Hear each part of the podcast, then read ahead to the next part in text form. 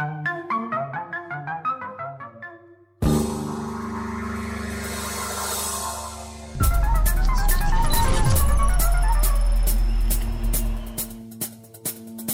ora in onda Zoom, il drive time in mezzo ai fatti con Antonino Danna.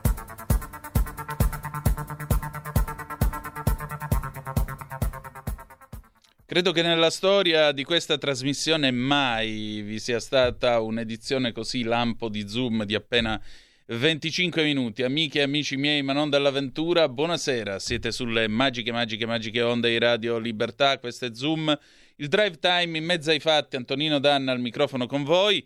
E, e, cominciamo subito la nostra trasmissione. Avete ascoltato Aria Fritta, spero insomma vi siate divertiti tra i nostri frizzi e, e lazzi che di solito vanno in onda alle 20.30 al martedì e in replica la domenica sera alla stessa ora. Or dunque vi ricordo, date il sangue in ospedale serve sempre, salverete vite umane, chi salva una vita umana salva il mondo intero. Secondo appello andate su Radio Libertà Net, cliccate su Sostienici e poi abbonati, troverete tutte le modalità per sentire questa radio un po' più vostra, dai semplici 8 euro mensili della Hall of Fame fino ai 40 euro mensili a livello creator che vi permetteranno di essere coautori e co-conduttori di almeno una puntata del vostro show preferito con il vostro conduttore preferito. Un'ultima cosa, sosteniamo, come si è detto, l'Artsakh o Nagorno-Karabakh che dir vogliasi, vi ricordo che esistono due IBAN sui quali potete fare un versamento. Il primo è l'UAI, Unione Armeni d'Italia, che destina le sue risorse alla prima accoglienza di famiglie con i bambini provenienti dall'Artsakh tramite Family Care, fondata da Antonio Montalto. Quindi vi do ancora una volta l'IBAN IT66 N di Napoli 030 690 960 610 00 00 07 31 30 causale Artsac col KH finale. Potete trovare ulteriori informazioni anche su ars1910.org slash Artsac, cioè Ancona, Roma, Siena 1910.org slash Artsac. Oppure potete sostenere i nostri amici dell'Artsakh o Nagorno-Karabakh che dir vogliasi attraverso un contributo alla Fondazione Comunitaria del Lecchese. Anche qui IBAN IT28 Z di Zara 030 690 960 610 00 00 00 3286 causale Solidarietà Armenia e queste donazioni andranno a sostegno delle scuole armene. Or dunque, un ultimo giro d'orizzonte sulla guerra in corso, si comincia a parlare di tregua, che però, attenzione, non è un cessate il fuoco. La guerra non si ferma, si parla di pause di, dalle 3 alle 5 ore più o meno per i prossimi 4-5 giorni, questo nel caso in cui ci fosse un accordo tra Israele e Hamas per la liberazione degli ostaggi. Non saranno liberati tutti e 240, probabilmente almeno una settantina di essi. Netanyahu circa un'ora fa, secondo quanto informa la BBC, Netanyahu circa un'ora fa si è detto possibilista e ha detto che potremmo avere buone notizie a breve. Ripetiamo però che non si parla di cessate il fuoco, si parla di tregua e in particolare Hamas ha chiesto a Israele di eh, fermare nel, nel periodo di tregua, di fermare gli attacchi aerei, soprattutto quelli attraverso i droni. Nel frattempo i bambini prematuri che si trovavano nell'ospedale di Al-Shifa sono stati ricollocati, erano una trentina, alcuni negli ospedali, in un ospedale nella zona sud di Gaza, altri in territorio egiziano. Detto questo, adesso veniamo al faccia a faccia di questa sera. Antonino, prima di Fabio Mendolara, sì? Abbiamo una sorpresa, una carambata. Alessandra Mori. Eh, signore e signori, la rumorosissima Alessandra Mori al telefono. Buonasera. Eh, Antonino, buonasera a te e a tutte le ascoltatrici e gli ascoltatori. Tutta opera del buon Carnelli che mi ha preso una trappola, una trappola davvero molto gradita. E allora, buon pomeriggio a tutti. Noi torniamo, speriamo presto per fare tanto rumore soprattutto su questa bruttissima vicenda che ci ha tutti sconvolto. Eh, facciamo rumore, è proprio l'hashtag virale che gira e noi cercheremo di capire qualcosa di più, molto sconvolti e sconvolti tutti come siamo. Intanto vi auguro buon pomeriggio e buon pomeriggio a te Antonino. Grazie. Ti ascolterò, vi ascolterò. Grazie, grazie davvero. Allora, ricordate che tra l'altro, perché è vero, sono che ora è? Le 16.36, a quest'ora da, comincia proprio il rumore, perché alle 16 comincia eh, Pop Economia e poi dopo alle, alle 16.35 comincia Rumore, che vi ricordo ogni martedì è condotto dalla nostra bravissima Alessandra Mori. Or dunque, noi adesso intanto saluto il condottiero Giulio Cesare Carnelli, come sempre assiso sulla plancia comando delle nostre magiche, magiche, magiche onde. Femminicidio, avete sentito Alessandra che dice facciamo rumore? Beh, facciamo rumore e facciamo anche giornalismo e informazione in tutto questo, perché mentre Alessandra fa rumore ma fa informazione, c'è chi fa rumore e basta per il piacere di farlo.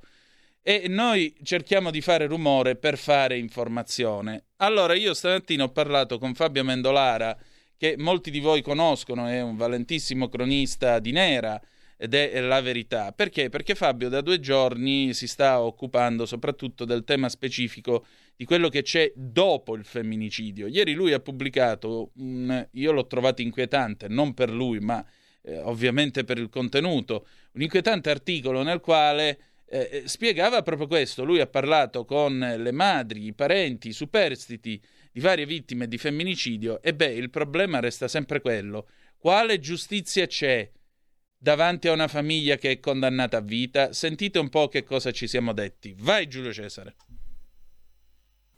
Allora, questa sera è tornato a trovarci Fabio Mendolara, valentissimo cronista di Nera, prevalentemente per la verità. E Fabio, senti, eh, il caso appunto di Filippo Turetta e Giulia Cecchettin, che naturalmente sta tenendo banco su tutti i giornali. Stamattina tu eh, hai pubblicato questo pezzo, l'accusa passa a omicidio volontario sulla verità.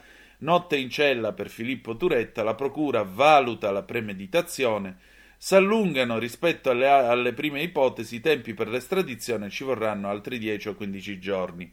Ma prima di arrivare alla cronaca di questi giorni c'è un fatto. Tu ieri hai pubblicato un pezzo in cui hai parlato con i parenti di altre vittime di femminicidi che ci sono già stati in Italia, femminicidi che anch'essi hanno toccato e scioccato l'opinione pubblica, rapidamente dimenticati purtroppo perché in questo paese siamo anche molto veloci a dimenticare queste cose, e però i parenti ti hanno detto tutti quanti una cosa, ci deve essere una certezza della pena.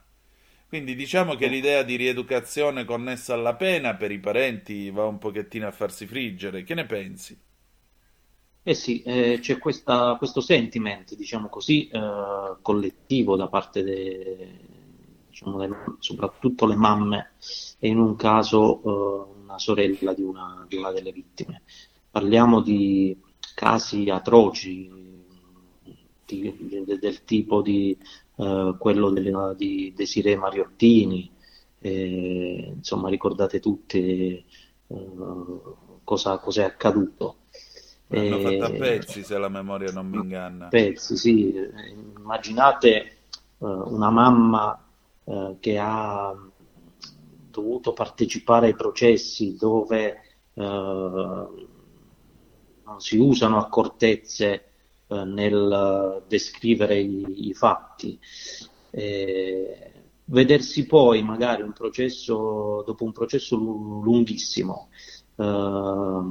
queste, queste, queste persone, con, seppur condannate, e, e, a volte devo dire anche delle pene molto leggere, perché poi eh, basta beccare diciamo, un avvocato, un difensore bravo, e, perché magari eh, vedendo il caso già chiuso, magari eh, capendo subito che si tratta di una eh, condanna sicura, eh, allora che cosa fa?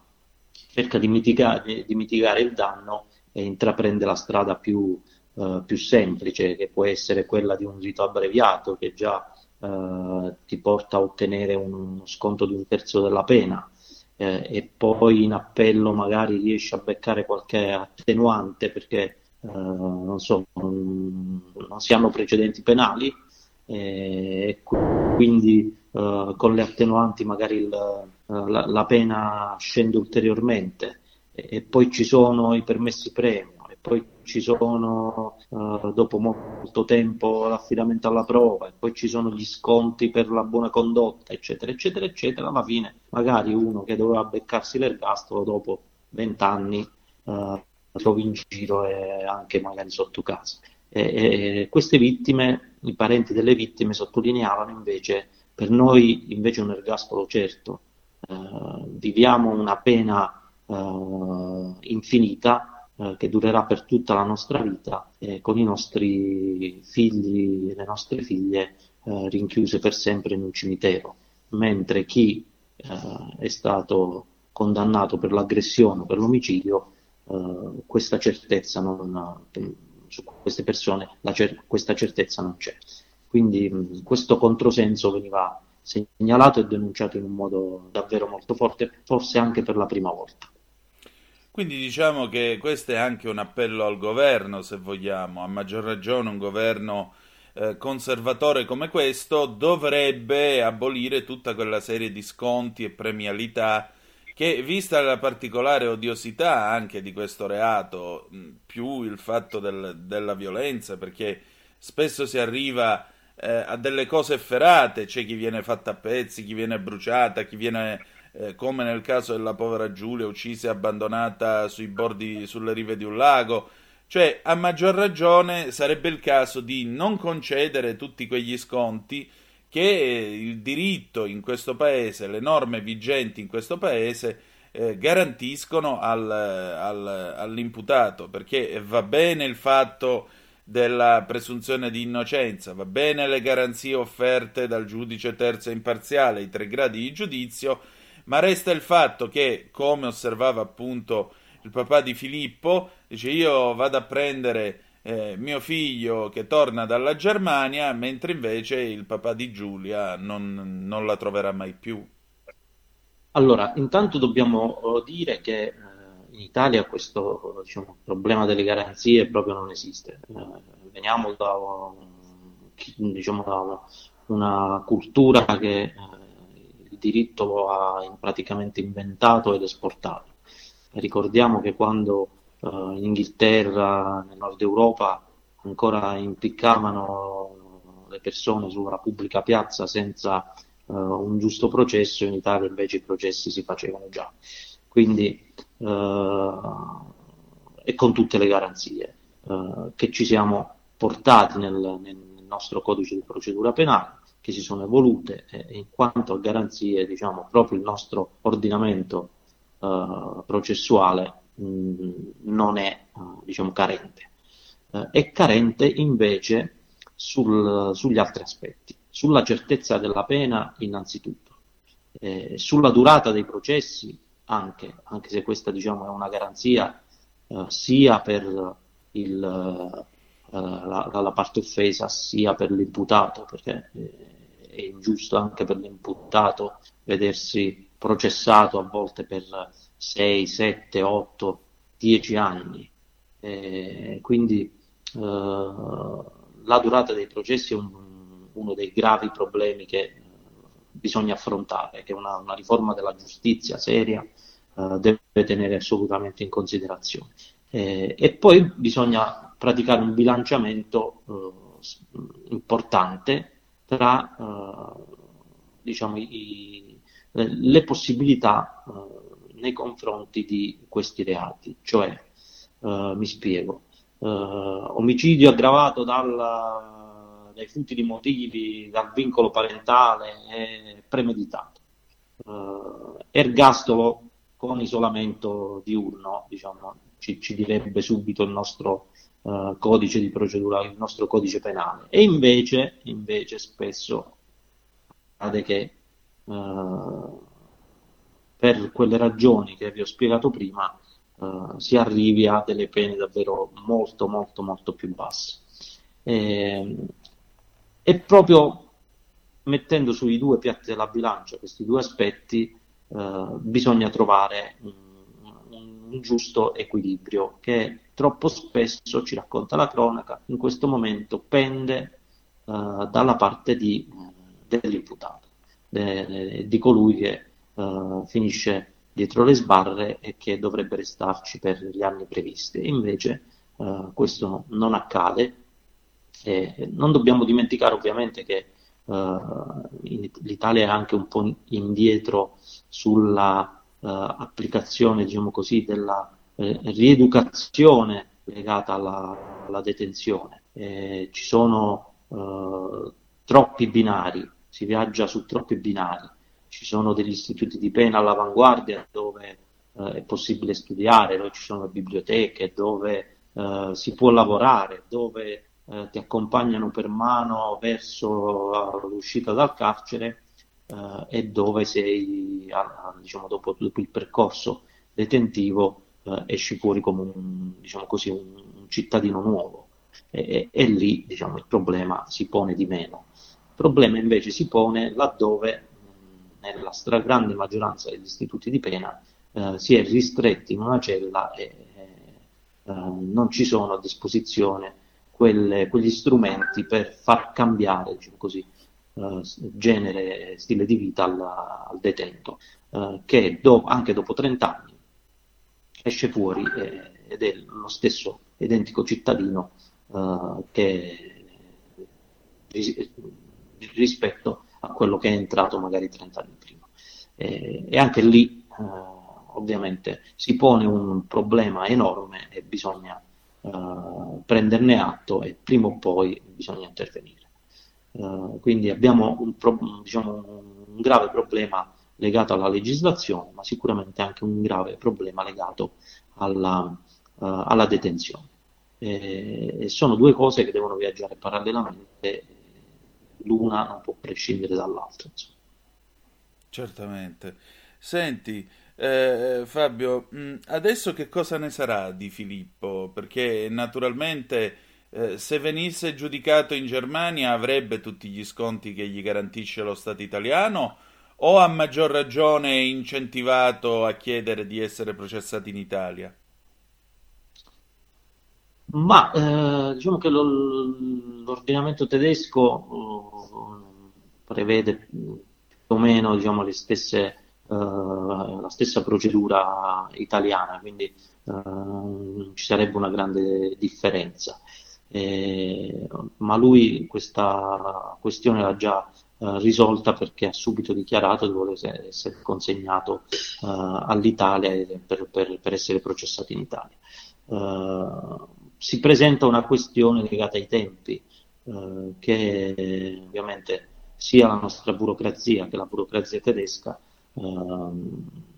hanno, insomma, hanno, dei tempi tecnici e ieri già si erano attivate le nostre uh, la nostra procura generale a Venezia per uh, dire, allacciare una, una, prima relazione con le autorità tedesche e, e cercare di stabilire i tempi per la, per la consegna. Uh, bisognerà fare anche delle uh, richieste di rogatoria per uh, le prime attività tecniche che vanno svolte in effetti in un tempo molto stretto, e cioè intanto l'autopsia che va condotta diciamo, nel contraddittorio tra le parti, quindi deve poter partecipare anche un consulente, comunque gli avvocati del, dell'indagato, e quindi, che, che, però va svolta, va svolta subito perché eh, più tempo passa, più magari si perdono dei dati che eh, al, per eh, l'anatomopatologo sono importanti. Uh, e poi bisognerà recuperare l'automobile con la quale è fuggito, uh, perché nel, nel, bagagliaio potrebbero esserci delle tracce importanti. E quindi ci sono delle attività che vanno svolte subito e per le quali uh, diciamo, la, la, nostra magistratura si è mossa immediatamente. la consegna, um, per la consegna sì, diciamo, è un aspetto necessario eh, per quei due diritti di cui parlavamo prima, cioè il diritto per l'indagato a essere eh, sottoposto a un interrogatorio, eh, ma anche eh, per la nostra giustizia che ha necessità di sentirlo per completare il quadro indiziario e accusatorio. Ieri il procuratore di eh, Venezia ha spiegato più volte, eh, attenzione, il capo di imputazione che abbiamo emesso al momento è eh, provvisorio, è chiaro che è provvisorio. Um, intanto uh, bisognerà accertare ancora se uh, c'è stata diciamo, una, una, premeditazione. E, e poi uh, bisognerà verificare tutti gli aspetti legati all'occultamento ehm, del cadavere, a, alla dinamica proprio del, del fatto omicidiario, se c'è stata crudeltà o meno, insomma ci sono tutta una serie di eh, mondi ancora da, da, da, esplorare che potranno essere esplorati solo quando eh, l'indagato arriverà eh, in Italia. però rispetto al suo, alla sua consegna risulta prioritario diciamo, poter partire ed effettuare l'incidente probatorio, perché in quel caso potrebbero perdersi davvero degli elementi eh, che sono molto molto importanti. Senti, la sorella Elena eh, non ha fatto altro che parlare, forse anche straparlare, vista la situazione, ha definito Filippo figlio sano del patriarcato, stamattina il tuo direttore Maurizio Belpietro le risponde, peraltro in maniera, io credo, molto intelligente e molto argomentata, perché come al solito tutti colpevoli, nessun colpevole, e non è questo quello che eh, ci si attende da una vicenda del genere, ci si attende invece che sia fatta giustizia soprattutto nei confronti di uno che è un assassino, non tutti gli uomini sono assassini, perché io personalmente non ho mai ammazzato nessuno e credo nemmeno tu. E detto questo, ecco, e detto questo, visto che né io né te siamo andati in giro ad ammazzare nessuno, men che meno donne, eh, c'è però questa sorella che eh, finisce al centro delle polemiche, c'è stata anche questa polemica di questo consigliere mh, vicino a Zaia, Zaia poi si è dissociato, che ha osservato la maglietta con cui la ragazza è andata in onda eh, da Del Debbio, questa maglietta col pentacolo e il caprone, che certo non è la gioventù ardente mariana o, o la Madonna di Lourdes, e, però voglio dire, mh, nel frattempo il PD prende posizione, giù le mani da Elena Cecchettin. Ecco, non è che c'è un po' di odore di politica in tutto questo, di candidatura politica? Perché non è che qui ci troveremo qualche altra parente di questa o quella vittima che poi arriverà al Parlamento, sia esso italiano, europeo, quello che è. Perché uno potrebbe anche essere indotto a porsi questa domanda. La mia è una domanda, eh. Certo, questo diciamo in questo momento mi sembra difficile da capire, ma sicuramente eh, per, come stata, per, come si è espressa la ragazza eh, si, capisce subito che eh, quel pensiero deriva da un, uh, un pensiero uh, estremista, da femminista di tempi eh, ormai passati, insomma. E la diretta, uh, come dire, uh, conseguenza di quel tipo di femminismo, quella visione diciamo, della, uh, della, del, della, società espressa dalla, de, dalla ragazza, che un po' come lo ha notato il consigliere Veneto, consigliere regionale Veneto, in effetti eh, si è presentata diciamo, a un'intervista con quei simboli, eh, teneva su una maglia impresso un caprone eh, incastonato in una stella a cinque punte eh, rivoltata. Devo dire che sui social, un po' cercando, eh, non è stato l'unico a, a, sottolinearla questa cosa. Ad esempio un, un sacerdote, ho letto, Don Antonio Mattatelli, che è un, um, un esorcista, oggi sui social pubblica una lunga uh, analisi uh, dove scrive che dove descrive proprio questi simboli del satanismo. E, e, a un certo punto scrive dal profilo Instagram della sorella di Giulia, mette tra virgolette Satana e luce e, e, la riprende, cioè non si gioca con, insomma, con queste cose. Con, e, quindi il consigliere dal quale poi si è dissociato il, il buon Zaia non era un improvvisato, insomma, non, non erano farneticazioni come vuole farci credere una certa sinistra, eh, come, uh, hanno, così come l'hanno descritta le opposizioni. In realtà uh, c'è una questione abbastanza seria legata alla, all'offesa eh, eh, di una fede eh, che è anche, diciamo così, tutelata e garantita dalla nostra legislazione. ci sono dei reati ben precisi previsti dal nostro codice penale. Questo è poco ma sicuro. Senti, per concludere, che processo sarà? Sarà un processo senza esclusioni di colpi, come fu per esempio quello di Cogne, perché già vedo che l'armamentario classico è presente, i giornalisti davanti alla casa, alla ricerca di qualunque dettaglio sul suo passato, le interviste alla gente. Quindi che Manca solo l'avvocato Taormina. Ci vuole un avvocato come Taormina in questo processo? Ma io la vedo già abbastanza chiusa in realtà, perché ben, benché eh, mediaticamente nella prima fase si sia scatenato tutto questo putiferio, in quanto prima scomparsi, poi si era capito che era andata a finire male, poi la fuga di un ragazzo che riesce a farla franca per sette giorni senza uh, che nessuno riuscisse a fermarlo, è stato beccato solo quando ha finito i soldi della benzina. Quindi questa parte diciamo, della, de, della, vicenda è chiaro che ha appassionato uh, la stampa, la cronaca e gli italiani. Uh, poi, finita questa fase, ormai già, già, siamo sui gravi indizi concordanti e precisi. Io mi aspetto una confessione, una spiegazione di quello che è successo da parte del, dell'ex fidanzato e poi si andrà al processo.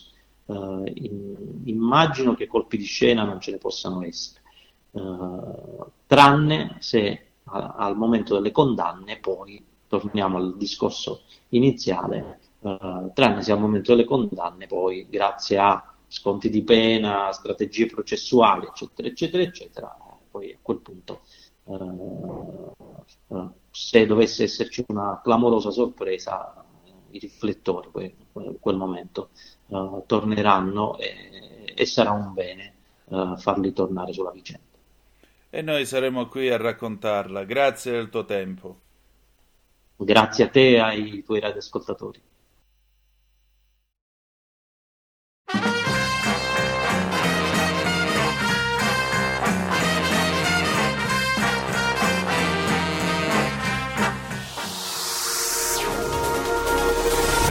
Exclusive Dance Chart. Exclusive Dance Chart. Ciao belli, sono Max Martinelli. Con la DJ Isabi vi aspetto per farvi fare tanti saltelli con la Exclusive Dance Chart, la classifica dance nazionale. Dalle 23 il sabato, se avete voglia di dance, vi aspetto con la Exclusive Dance Chart. Tanti saltelli con la B e il Martinelli. Exclusive Dance Chart. Stai ascoltando Radio Libertà, la tua voce libera, senza filtri né censure, la tua radio.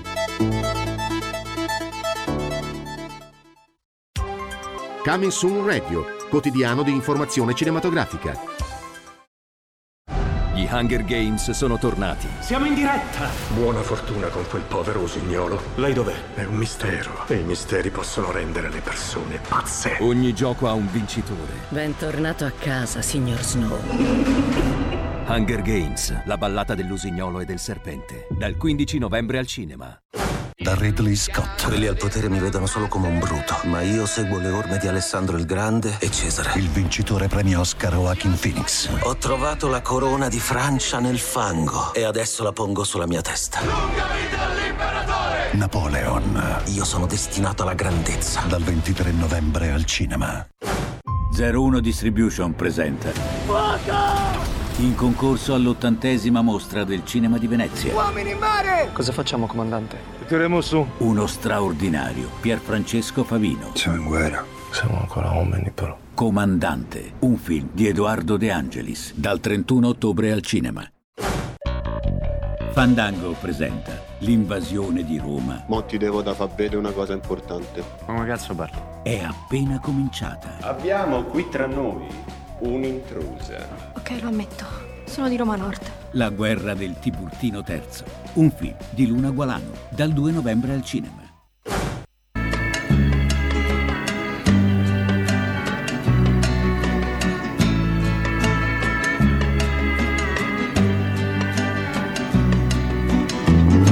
Lay, lady, lay, lay across my big brass bed.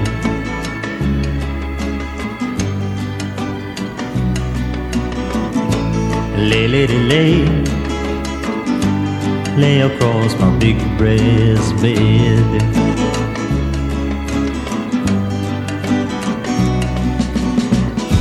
Whatever colors you have in your mind. I'll show them to you, and you'll see them shine. Lay, lady, lay, lay across my big brass bed.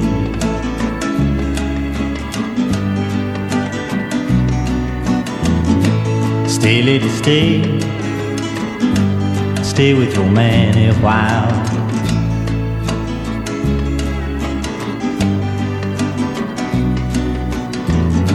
until the break of day. Let me see you make 'em smile.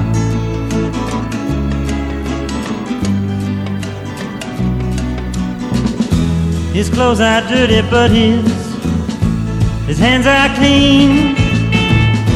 And you're the best thing that he's ever seen. Stay, lady, stay stay with your man a while.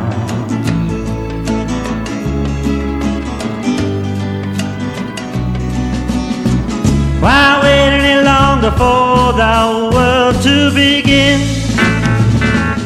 You can have your cake and eat it too. Why wait any longer for the one you love when he's standing in front of you. Lay, lay, lay, lay across my big brass bed.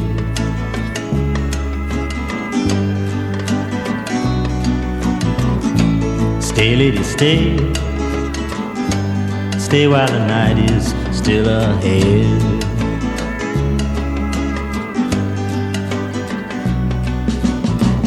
I long to see you in the morning light.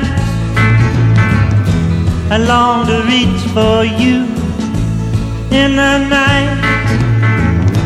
Stay, lady, stay. Stay while the night is still ahead.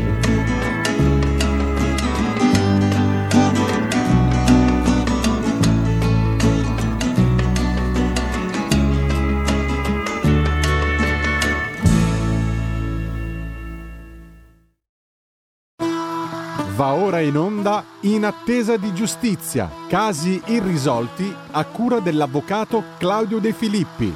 Una vita da mediano, lavorando come uriali, anni di fatica. E rieccoci, siete sempre sulle magiche, magiche, magiche onde di Radio Libertà. Questo è eh, In attesa di giustizia, lo spazio dedicato ai casi trattati dall'avvocato Claudio De Filippi, che è già al telefono con noi stasera. Ciao Claudio. Ciao a tutti, ciao Antonino, eccoci. ben Bene, trovato. bene. Vedo che tu sei un nostalgico della musica anni 70-80, un po' come me. E la musica che fa schifo qui non ve la passiamo, come vedi. Eh, certo, molto bene. Massima molto bene. libertà, massima democrazia, però su certe cose mi dispiace, sono un poco dittatoriale, perdonate. Eh, se- No, fai benissimo. Eh, direi, senti, allora, eh, io voglio salutare intanto mh, la signora Alfreda Pistone che è al telefono con noi da Massa. Buonasera signora Alfreda. Buonasera a tutti voi, anche al mio avvocato Claudio De Filippi. Ecco, Salve signora.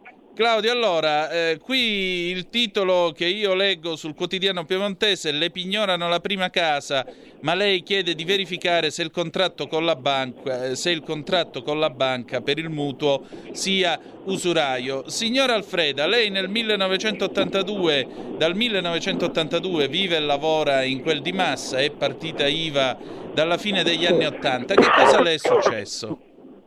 Eh, niente, è successo che mm, abbiamo preso nel 2017, nel 2007 eh, perché la- l'azienda era intestata a me, però la- era di mia madre, perché quando sono venuti a abitare a Massa, noi a Torino si vendeva scarpe e abbiamo preso questa attività di fiori.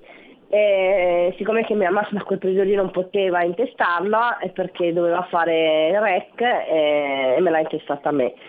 Quando ho deceduta la mamma nel 2001 eh, era un po'... mm, ho visto che l'azienda non, non andava bene. E ho- allora ho iniziato, lei aveva preso tanti finanziamenti, eh, poi nel 2007 il, il direttore di banca eh, mi chiama e mi disse perché non facciamo un- un'unica rata e, e io mi sono fidata dal direttore e, e ho fatto questo, questo mutuo per, per instaurare i debiti dell'azienda. Non ho, compra- non- non ho comprato né una casa e non ho fatto ne- neanche una ristrutturazione della casa.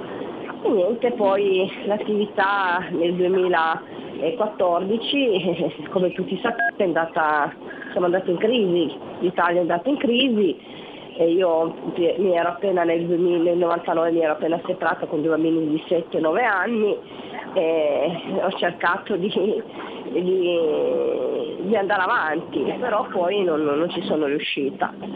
Eh, e da lì il- ho ho chiesto al direttore se potevo al limite di negoziare il, il- il mutuo e mi ha risposto di no e da lì è iniziato un abisso proprio più che altro non una comunicazione come, pote- come doveva essere. Purtroppo io mi sono fidata di un'associazione di categoria, che non faccio il nome, e ho dato in mano tutto lu- a lui e in realtà non ha fatto quello che doveva fare e, e mi sono messa nelle mani di Claudio De Filippi, dell'avvocato, due giorni prima che la, la casa andava all'asta. Abbiamo rifatto una perizia ecometrica nuova perché il vecchio avvocato eh, eh, ha, come- ha- consegnato al Tribunale una perizia del 2018, quanto noi eravamo già nel 2020. Abbiamo fatto, abbiamo, De Filippi ha, subito cioè, ha fatto subito esposti alla Procura, abbiamo fatto esposti al Tribunale, ma eh, abbiamo anche fatto la, mm, l'opposizione alla distribuzione dei soldi, cioè ormai la casa è stata eh, è andata via, eh, però noi stiamo ancora combattendo per, eh, poi c'è l'avvocato, gli, porrà- gli- gli dice se è vero oppure no, abbiamo fatto questo, abbiamo bloccato la distribuzione dei soldi dicendo che quei soldi che dà, che dà il Tribunale di verificare perché c'è usura. Non sentono, forse perché le leggi sono anche sbagliate, perché dovrebbero un po' cambiare queste leggi qui, perché è impossibile quando un- uno ti una, ti, ti rimette una perizia, ti ridà in mano una perizia aggiornata perché non la devi guardare. E il giudice dice che, il Tribunale dice che che l'abbiamo fatta troppo tardi perché il mio primo avvocato non, ha- non si è presentato al precetto. Ora non presentandosi al precetto dicono sempre il tribunale che abbiamo fatto di opposizione troppo tardi. Mm, è così, eh, ma E allora, e allora, signora, intanto vabbè, lei ha chiesto addirittura di essere ammessa al fondo delle vittime per l'usura. Claudio, sentiamo il parere dell'avvocato. Da un punto di vista giuridico, che cosa si può fare? Allora, diciamo che ogni caso è un po' una cartina tornasole di uno spaccato di società. Eh, diciamo che quando ci sono delle vendite all'asta giudiziarie dovrebbero essere, per usare un termine filosofico del buon Platone, come in una sorta di campana di vetro, cioè dovrebbe essere tutto perfettamente regolare e comunque um, in qualche modo controllabile questa regolarità. Allora diciamo che la signora nel momento in cui dice ma se io eccepisco che eh, per un motivo io non dovevo, facciamo un'ipotesi, finché non sarà acclarato dalla, dalla, dalla sentenza definitiva, eh, io non dovevo, perché sub iudice, quindi è una questione che deve essere ancora esaminata, non dovevo la somma di 100.000, ho fatto un esempio tanto per dire, sì. ma dovevo la somma di 10.000, ipotizzo no, alla banca, o comunque o addirittura zero, ma questo è possibile, è sempre possibile. Allora addirittura la banca a volte, a volte è possibile che ci debba dei soldi invece di doverne dare, no? è tutto possibile in astratto.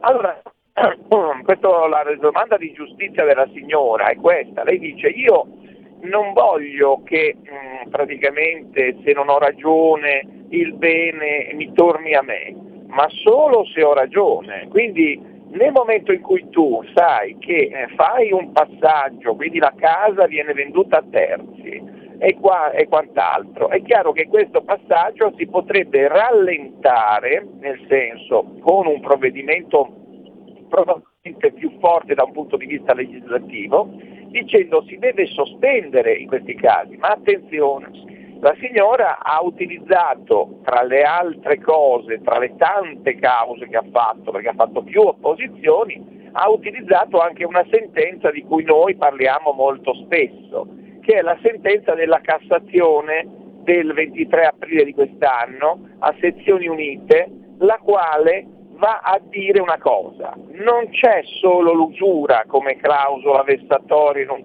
contratto bancario, ma c'è anche l'usura, quindi qualunque clausola vessatoria che possa essere annoverata in un contratto tra un consumatore, quindi non contempla ovviamente le aziende e, le, e i mutui fatti per ragioni diciamo, aziendali e quant'altro, ma qualora ci sia o una delle parti sia consumatore, come nella fattispecie, o il fideiussore sia consumatore, come spesso accade, ecco che il, il, consumatore può far valere una direttiva molto importante, a cui la signora si è appellata.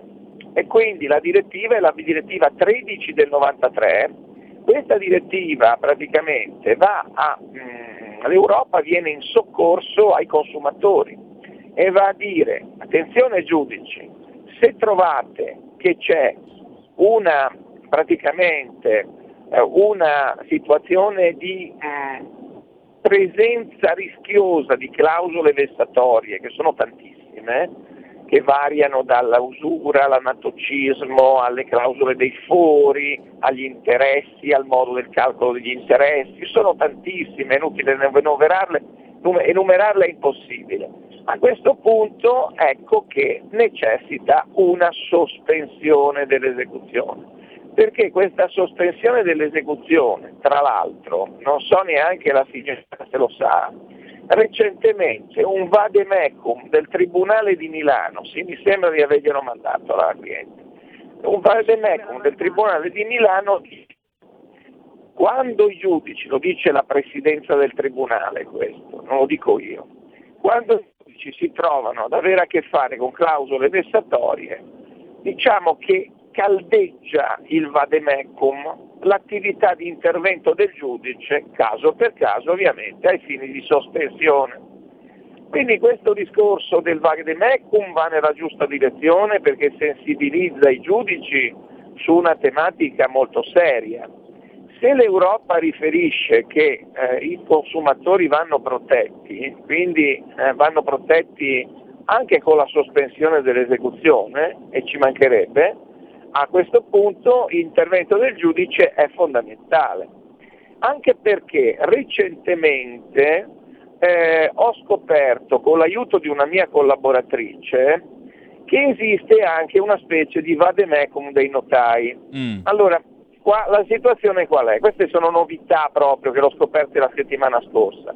Allora, i notai hanno fatto un vademecum per il quale loro praticamente, nonostante il notaio sia un professionista che conosce la materia del diritto, no? perché eh, ovviamente la studia come un avvocato, come un magistrato, e comunque la studia approfonditamente, i notai hanno con questa specie decalogo, vademecum, chiamiamolo come vogliamo, in qualche modo hanno, hanno, detto che loro non sono in grado di dare un parere sulla presenza di clausole vessatorie all'interno dei mutui eh, fondiari.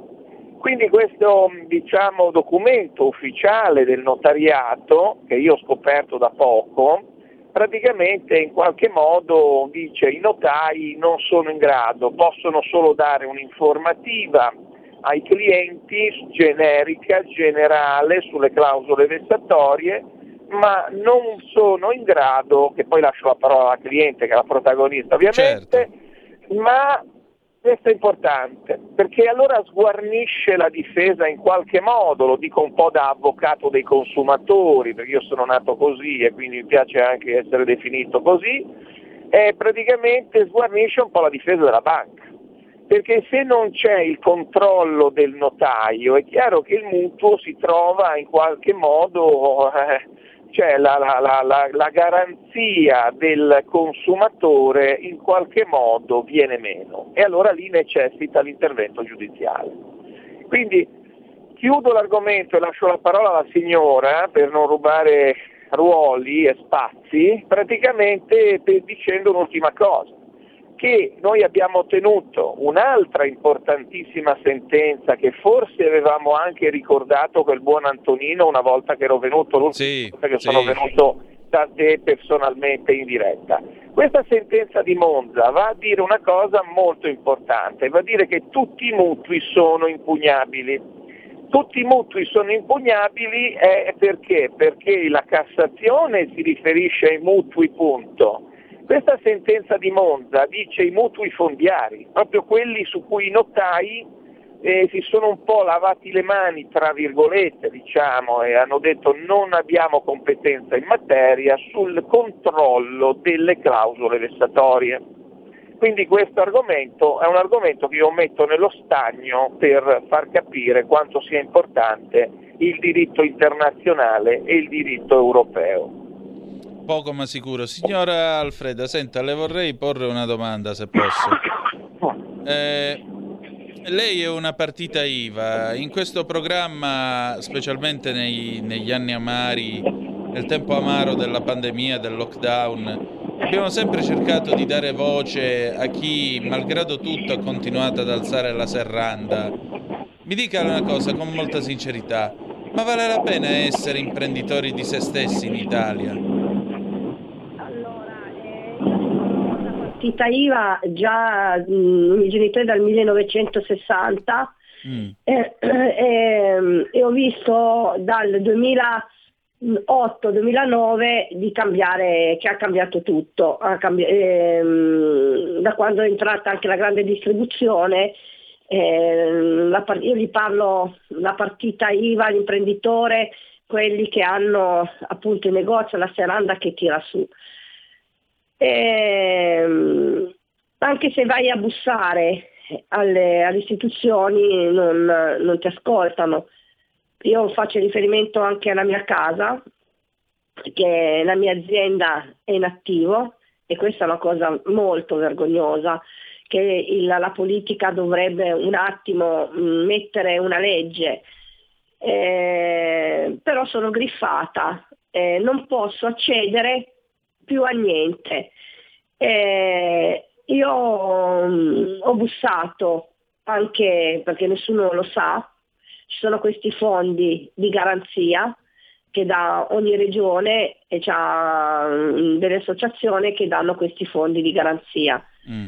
Ebbene, ho bussato anche lì, ma eh, a Massa c'è l'unica banca che eroga questi fondi di garanzia che è, la, è, la, stessa banca che ho avuto, diciamo, che ho avuto un contenzioso. E allora eh, non, non, mi viene eh, Mi pare un po' difficile. Mm. Eh, cioè, e allora cosa, eh, cosa cercate? Sono una banca?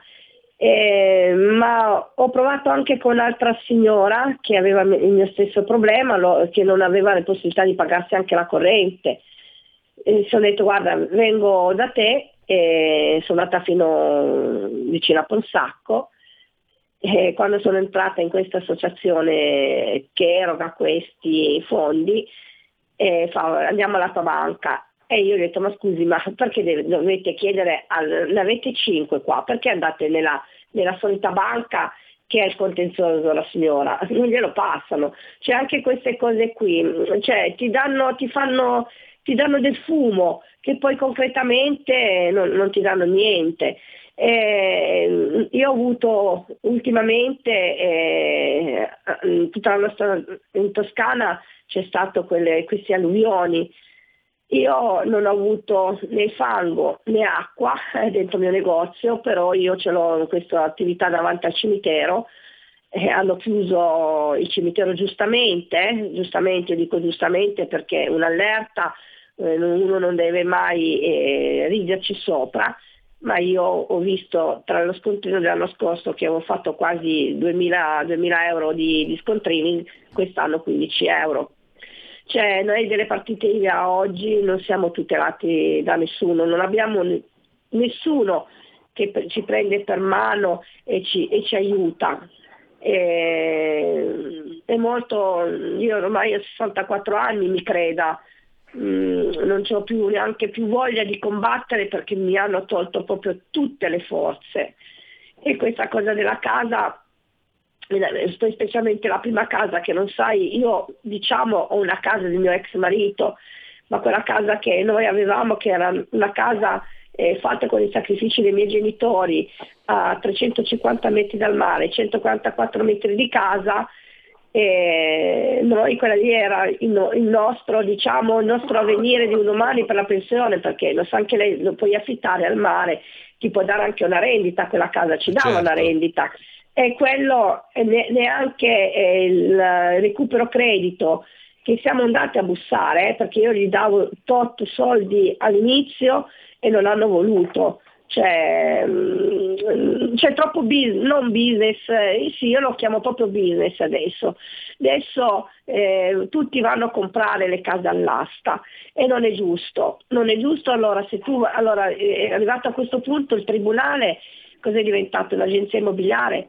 Noi siamo andati via, eh, mia sorella è andata via in quella casa il 3 ottobre dell'anno scorso come una ladra, con quattro volanti che sono venuti, hanno cambiato il fabbro, è venuto il fabbro, hanno cambiato le, la serratura, cioè una cosa che io non auguro a nessuno. Cioè un conto, eh, se tu hai commesso un reato, sei andata dentro una casa hai, eh, diciamo, eh, hai fatto l'abusiva dentro quella casa, è giusto che vengono, ma dei proprietari di quella casa, che non hai neanche il tempo di trovare una casa, perché chi ha solamente una casa a 63 anni, senza lavoro, senza niente, cosa trova? Ma cosa trova? Mi dica lei cosa trova? È quello che dovrebbero cambiare anche un po' le leggi. Claudio. Volevo, volevo, intervenire un, un attimo, in, sì, scusa, scusate l'interruzione per la signora, che l'aspetto umano qua ovviamente poi diventa dirimente, quindi certo che noi ci possiamo solo immaginare le pene di Giobbe che la signora e la sua famiglia hanno subito, non possiamo far altro. Però vorremmo non saperlo mai in persona. Però fondamentalmente dicevo alla signora questo, che una risposta che lei invoca dal legislatore potrebbe essere la soluzione migliore, perché noi ricordiamo che c'è un sistema che si chiama conversione del pignoramento, che è previsto dal codice di procedura civile e che il legislatore ha, per la verità ha già innalzato fino a 48 mensilità. Però attenzione, se io devo dare, non è giusto che si arrivi fino a 48 mensilità, perché se io devo dare delle cifre molto importanti, centinaia di migliaia di euro, a volte tante, tante migliaia, centinaia, allora io praticamente con i 48 mesi mi trovo in, difficoltà enorme a poter sanare una posizione che anche un buon pagatore come potrebbe essere la signora poteva fare. A questo punto io mi limito a dare un, dire, un input, cioè il legislatore secondo me potrebbe mettere mano di nuovo, come ha già fatto, a un aumento delle rate della conversione del pignoramento e questo pro- porterebbe molti debitori a sanare le loro posizioni senza dover soffrire l'effetto, ribadisco, di Giobbe. Questo è poco ma sicuro. Resta il fatto che in ogni caso, permettete il gioco di parole che non è voluto, una casa resta il nido di una famiglia, resta sempre il centro di un affetto. E secondo me anche questo è un dato umano da considerare. Del resto il, il, cosiddetto danno biologico di cui si discute tanto nel diritto civile ai giorni nostri è anche questa cosa qua, dover andare via come una ladra scortata con quattro volanti e ti mettono nel frattempo le serrature nuove in casa. Anche questo è un danno biologico, il cosiddetto danno esistenziale, o mi sbaglio? Eh, allora, caro, mm, caro, Antonino, io volevo dire un'ultima mm. cosa, farà la signora dell'aspetto umano è fondamentale. Certo. Io direi questo, che se tu gli togli a un debitore l'unica casa che ha, probabilmente ottieni l'effetto che non paga più nessuno. Non parliamo della signora che è una gran pagatrice, ci mancherebbe certo. altro, ma noi lo diciamo in generale. Se tu invece gli preservi l'unica casa che ha, il debitore in generale cercherà sempre di pagare. No, ma poi una, una, cosa che mi lascia un po' così è quando la signora diceva il tribunale non è un'agenzia immobiliare. E ha ragione, perché Eh. questo denota che il settore si sta avvitando pericolosamente. Cioè, se qua per comprare casa dobbiamo passare dalle aste giudiziarie, eh, qualcosa Esatto. sta andando male, mi sa. Vogliono Esatto, fare gli affari, vogliono fare gli affari, ha capito? Cioè, fanno gli affari, fanno gli affari con i- non- perché la gente proprio va a comprare alla- le aste, è diventata proprio un... eh, non lo so come, io non andrei mai a comprare una casa all'asta, specialmente quando vedi una casa all'asta occupata, eh, che c'è una persona dentro. Anzi, io direi di, di aiutare queste persone che si trovano in difficoltà e che purtroppo si sono trovati in una situazione non, eh, non tanto bella. Abbiamo ancora un minuto. Che cosa sogna Allora, domani? un'ultima Sì, cosa sì, che Claudio. volevo aggiungere, Antonino, se mi permetti, Prego. ti rubo il tempo, perdonami. Allora, la questione è che la signora si è rivolta anche al sovraindebitamento. Questo istituto che io evoco spesso e volentieri ogni piezo spinto. Il sovraindebitamento, ahimè, a volte funziona. Nel caso della signora mh, non ha funzionato tanto. Allora, questo che cosa vuol dire? Vuol dire che non è giusto che a volte ci sono dei fior di OCC, organismo composizione della crisi, che sono dei commercialisti, degli avvocati, eccetera, eccetera, riescono ad aiutare. Altri che sono meno motivati. Quindi sostanzialmente a casi analoghi si ottiene risultati diversi. Quindi un potenziamento di questo istituto potrebbe aiutare moltissimo chi si trova per varie ragioni personali, aziendali, eccetera, eccetera, in una situazione transitoria di difficoltà. E meglio non si poteva dire. Allora io ringrazio entrambi e ci diamo appuntamento a martedì prossimo con In attesa di giustizia i casi dell'avvocato De Filippi. Grazie. Grazie a lei, buona serata. Prego, Gra- buona serata. Salve avvocato. Arrivederci. Stai ascoltando Radio Libertà. la tua voce libera, senza filtri né censura. La tua radio.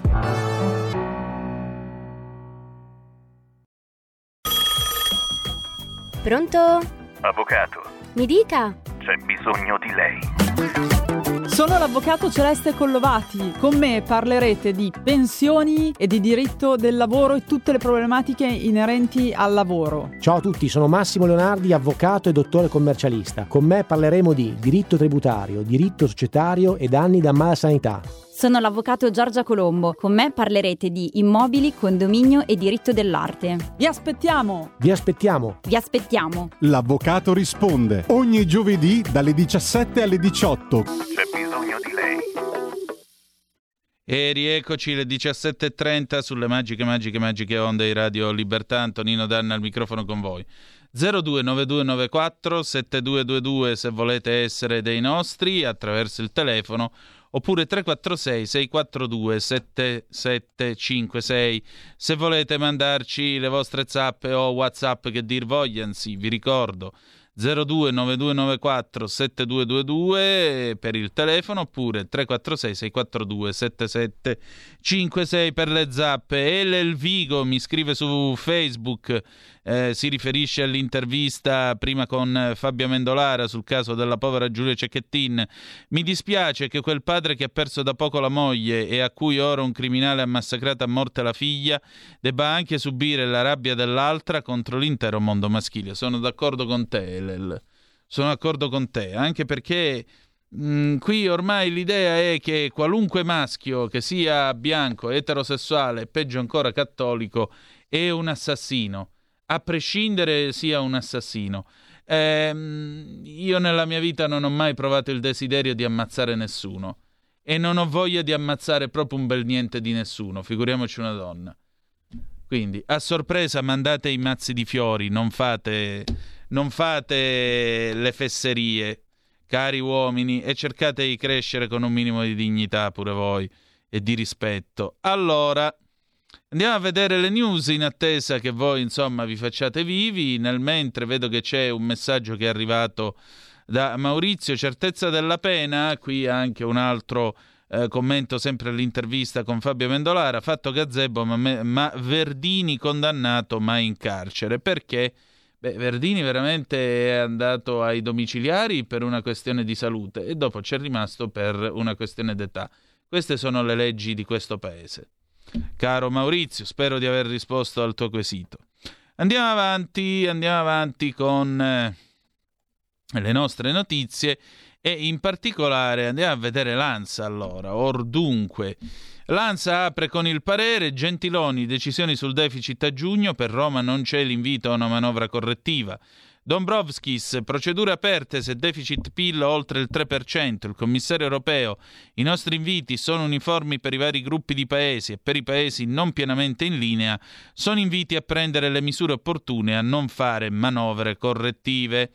Ancora Netanyahu, la guerra in Medio Oriente, sempre sull'Anza, spero in buone notizie, a breve sugli ostaggi.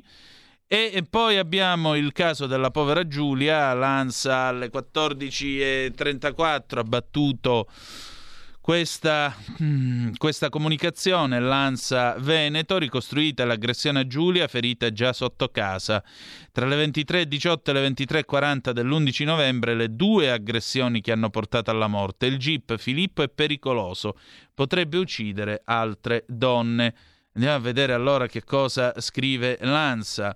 Riguardo a Filippo Turetta sussiste il pericolo che reiteri condotte violente nei confronti di altre donne. Vi sono infatti elementi idonei a fondare un giudizio di estrema pericolosità che desta allarme, dato che i femminicidi sono all'ordine del giorno. Lo si legge nell'ordinanza di custodia cautelare del GIP di Venezia, datata 20 novembre, che ora si aggiunge alle altre carte dell'indagine inviate al Ministero di Grazia e Giustizia e che una volta tradotta sarà girata alle autorità tedesche che hanno in custodia Filippo. Per il giudice l'inaudita ferocia del giovane ne dimostra la totale incapacità di autocontrollo. La dinamica dell'omicidio, scrive ancora Lanza, sono da collocare in circa 22 minuti tra le 23.18 e le 23.40 dell'11 novembre le due aggressioni che hanno portato alla morte di Giulia Cecchettin per mano di Filippo Turetta, tra la casa della ragazza e la zona industriale di Fossò, Venezia. La ricostruzione è contenuta nell'ordinanza di custodia cautelare del GIP di Venezia emessa ieri e trasmessa per l'emissione del mandato d'arresto europeo nei confronti di Turetta per i reati d'omicidio aggravato dalla relazione affettiva e sequestro di persona. Il primo episodio viene ricostruito dal racconto di un testimone, il secondo dalle telecamere di sorveglianza della zona. Secondo la ricostruzione cronologica effettuata dalla Procura, è alle 23.18 che il test segnala l'aggressione in via Aldomora, circa 150 metri. Scusate, da casa Cecchettin. Una voce femminile urla così mi fai male, chiedendo ripetutamente aiuto. Poi il test vede calciare violentemente una sagoma che si trovava a terra e poi l'appunto allontanarsi. È qui che sono state trovate tracce di sangue e un coltello da cucina di 21 cm senza manico, assieme a un'impronta di calzatura sporca probabilmente di sangue. Dalle telecamere di Fossò, distante da Vigo Novo circa 6 km, è quindi emerso che Giulia, ferita ma non gravemente, sarebbe riuscita a fuggire venendo inseguita da Filippo, che l'ha scaraventata a terra. Cade all'altezza del marciapiede e non si muove più. L'aggressore la muove, poi va a prendere la macchina, la carica probabilmente nel sedile posteriore e fugge. Sul marciapiede sono stati poi trovati sangue con capelli ehm, sullo spigolo stradale e un pezzo di nastro telato argentato intriso di sangue e capelli, probabilmente applicato alla vittima per impedirle di parlare, scrive il giudice. Anche qui è stata trovata un'impronta sporca di sangue di una calzatura risultata compatibile con quella del parcheggio di Vigonovo. Erano le 23.40, alle 23.50 la punto nera è uscita dall'area, poi è stata vista in vari punti delle province di Venezia e Treviso. L'ultima inquadratura è alle 9.07 del 12 novembre da Cortina in, in direzione Dobbiaco. Giulia Cecchettin è stata quindi uccisa inferendo mh, con plurimi colpi da arma bianca, quindi scaraventandola a terra, poi caricandola in auto e infine abbandonandola in un luogo isolato. La sequenza degli episodi è stata ricostruita dal GIP di Venezia nell'ordinanza di custodia cautelare per il reato di omicidio volontario. A questo l'ergastolo non glielo leva nemmeno Gesù, ve lo posso garantire. Stando così le cose, a leggere quello che c'è qua io credo che eh, sarà una condanna molto pesante. Poi, mm, sapete, nei processi succede un po' di tutto. L'aggravante viene sottolineata dal giudice perché il delitto viene compiuto contro persona legata al colpevole da relazione affettiva, anche se terminata. Infine il reato di sequestro di persona viene contestato, ritenendo che Giulia sia stata trattenuta nella punto nera contro la sua volontà per un lasso di, tenso, di tempo apprezzabile. Questo è quanto secondo eh, l'ANSA a proposito della povera Giulia Cecchettin. Veniamo adesso alla guerra. Batte ora la BBC che Biden ha dichiarato che sui, sui, cioè che l'accordo sugli ostaggi è molto vicino. Sulla base dei commenti che abbiamo appena riportato da una serie di fonti anonime eh, del governo americano, il presidente Joe Biden ha appena detto che un accordo che vedrebbe il rilascio da parte di Hamas di alcuni degli ostaggi eh, sarebbe adesso molto vicino.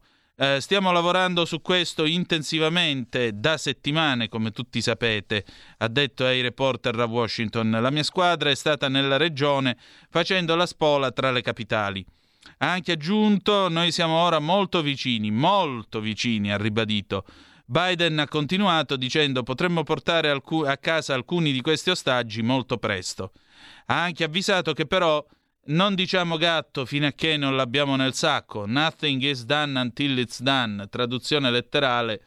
Niente è fatto fino a quando non è fatto. Quindi io ve la traduco alla Trapattoni. Non diciamo gatto fino a che non è nel sacco, ma ha ripetuto che le cose in questo momento sembrano mettersi bene. Poi oh, anche qui vediamo che succede. L'accordo, tra l'altro dice sempre la eh, BBC, le fonti che sono state sentite eh, dalla BBC, o meglio, sono fonti del governo americano che hanno parlato sia alla Reuters che all'NBC, che eh, lavora insieme alla BBC negli Stati Uniti d'America, in merito a questo tentativo d'accordo. Allora, l'accordo sarebbe questo. Hamas rilascerebbe 50 ostaggi, principalmente donne e bambini, in cambio del rilascio di 150 prigionieri palestinesi.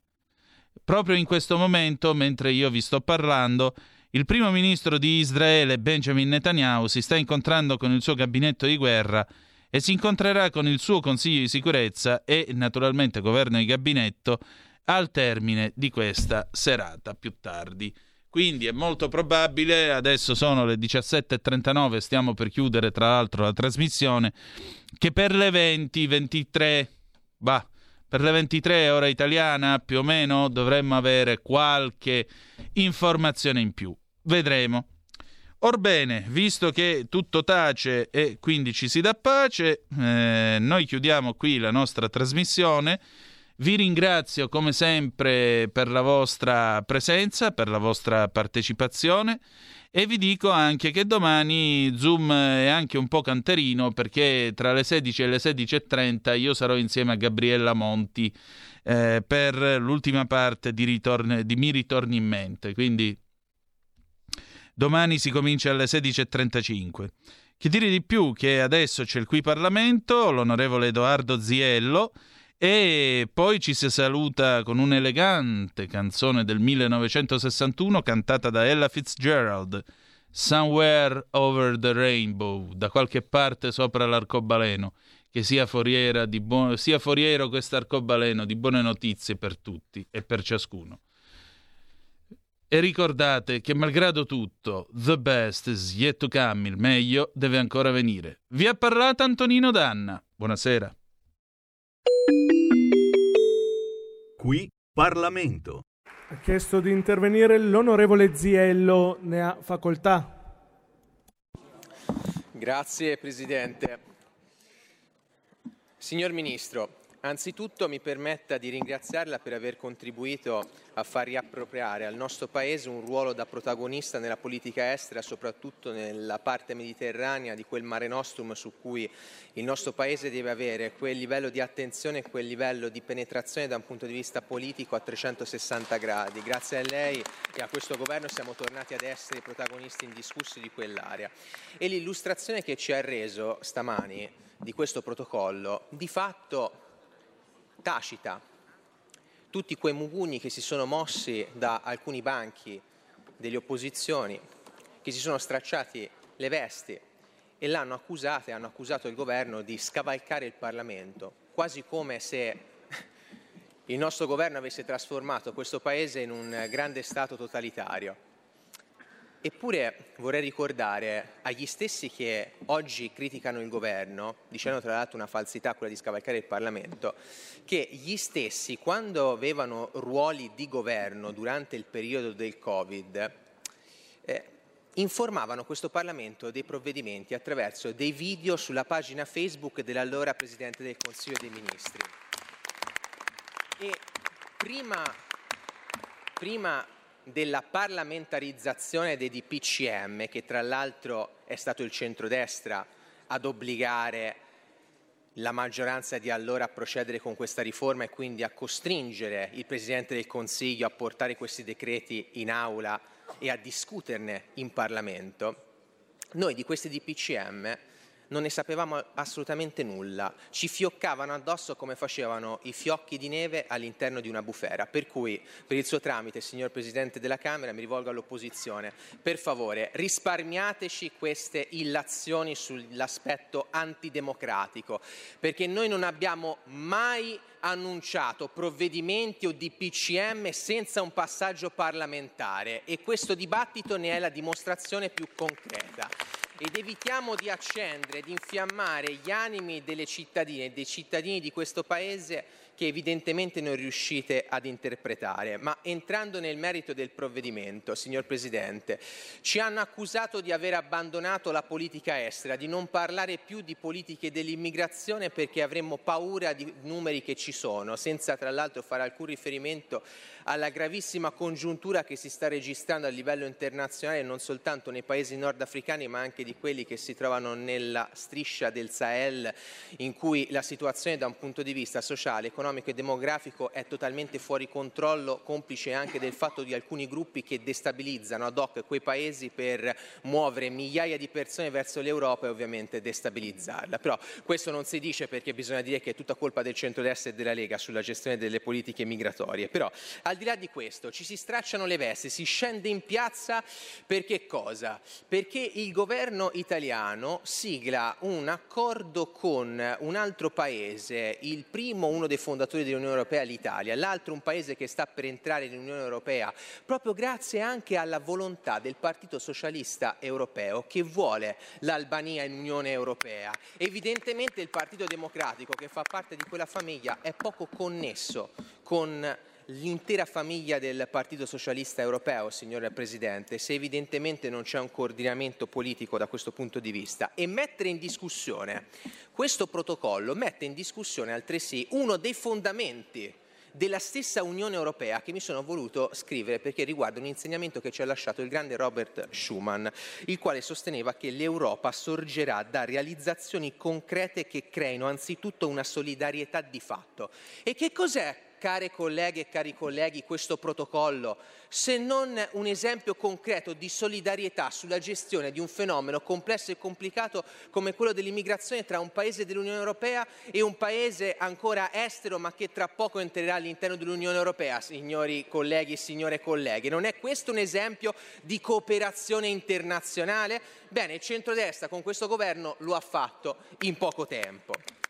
E siccome ci, cioè, volete far sembrare eh, l'Italia sola, isolata, come se eh, fossimo eh, abbandonati da tutti. Ogni qualvolta però rilasciate queste dichiarazioni c'è sempre un paese che spunta e ci porge la mano in segno di amicizia come è successo adesso con la Repubblica dell'Albania. Voi di fronte a questo non siete contenti perché voi sperate sempre in un fallimento dell'Italia per cercare di demolire questo governo andando addirittura a eh, invocare l'intervento della magistratura evocando la sentenza della Corte Suprema addirittura del Regno Unito che va a stralciare un accordo tra eh, il governo della Gran Bretagna e eh, le autorità del Ruanda.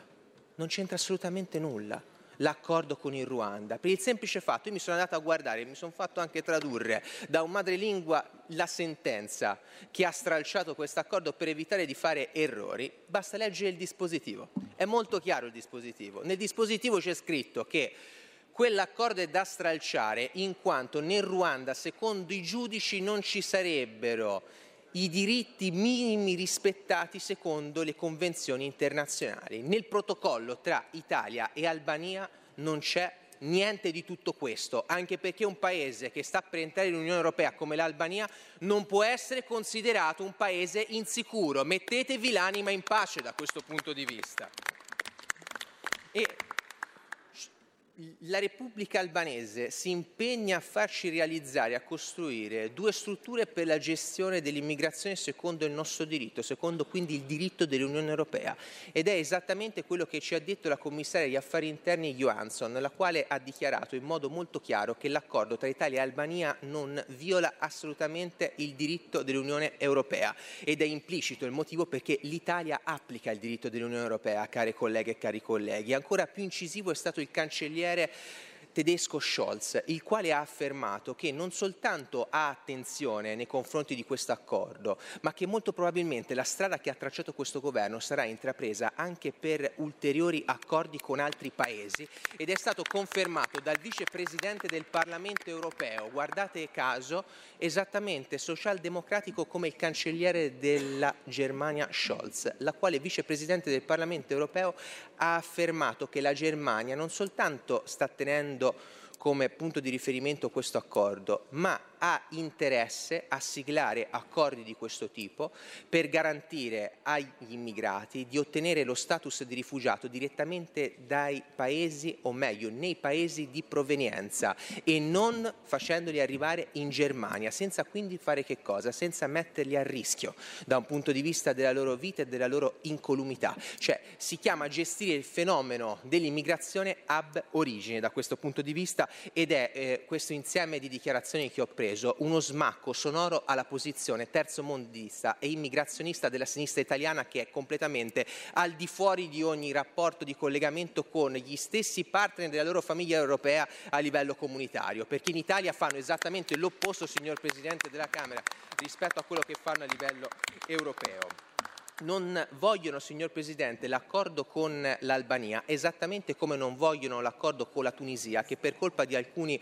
loro amici della sinistra europea non è stato ancora attuato quell'accordo, perché vogliono e gli piace vedere un paese come la Tunisia davanti all'Italia destabilizzato, perché grazie alla destabilizzazione se arrivano migliaia di immigrati nel nostro Paese. Come al solito si dimostrano, signor Presidente, i rappresentanti della sinistra contro l'Italia, non contro il centrodestra e contro la Lega, ma contro il nostro Paese, perché nel nostro Paese non possiamo permetterci di avere un'immigrazione incontrollata e fuori controllo, perché questa crea marginalità, insicurezza e sfruttamento, soprattutto sotto il profilo lavorativo. E qui qualcuno che è stato eletto nelle file del centro-sinistra forse di questo tema se ne eh, è eh, occupato in in modo diretto e indiretto. E da questo punto di vista, signor Presidente, non prendiamo lezioni su come gestire l'immigrazione. Lo abbiamo dimostrato particolarmente tra il 2018 e il 2019 con Matteo Salvini quando era Ministro dell'Interno che cosa vuol dire il modello della Lega applicato a livello centrale. Da questo punto di vista sono i numeri che parlano, al di là degli slogan vuoti del centrosinistra. Eh, la verità, signor Presidente, e concludo, è che il PD, come anche alcune altre parti dell'opposizione, vorrebbero tenere aperto perennemente quel circuito dell'accoglienza eh, che crea a livello territoriale molto spesso un grande business, un business dell'immigrazione che noi vogliamo fermare e chiudere, perché quelle risorse devono essere destinate prioritariamente alle nostre forze dell'ordine e ai nostri cittadini. Per tutti questi motivi, signor Presidente, annuncio il voto convintamente favorevole della Lega alla risoluzione di maggioranza. Grazie.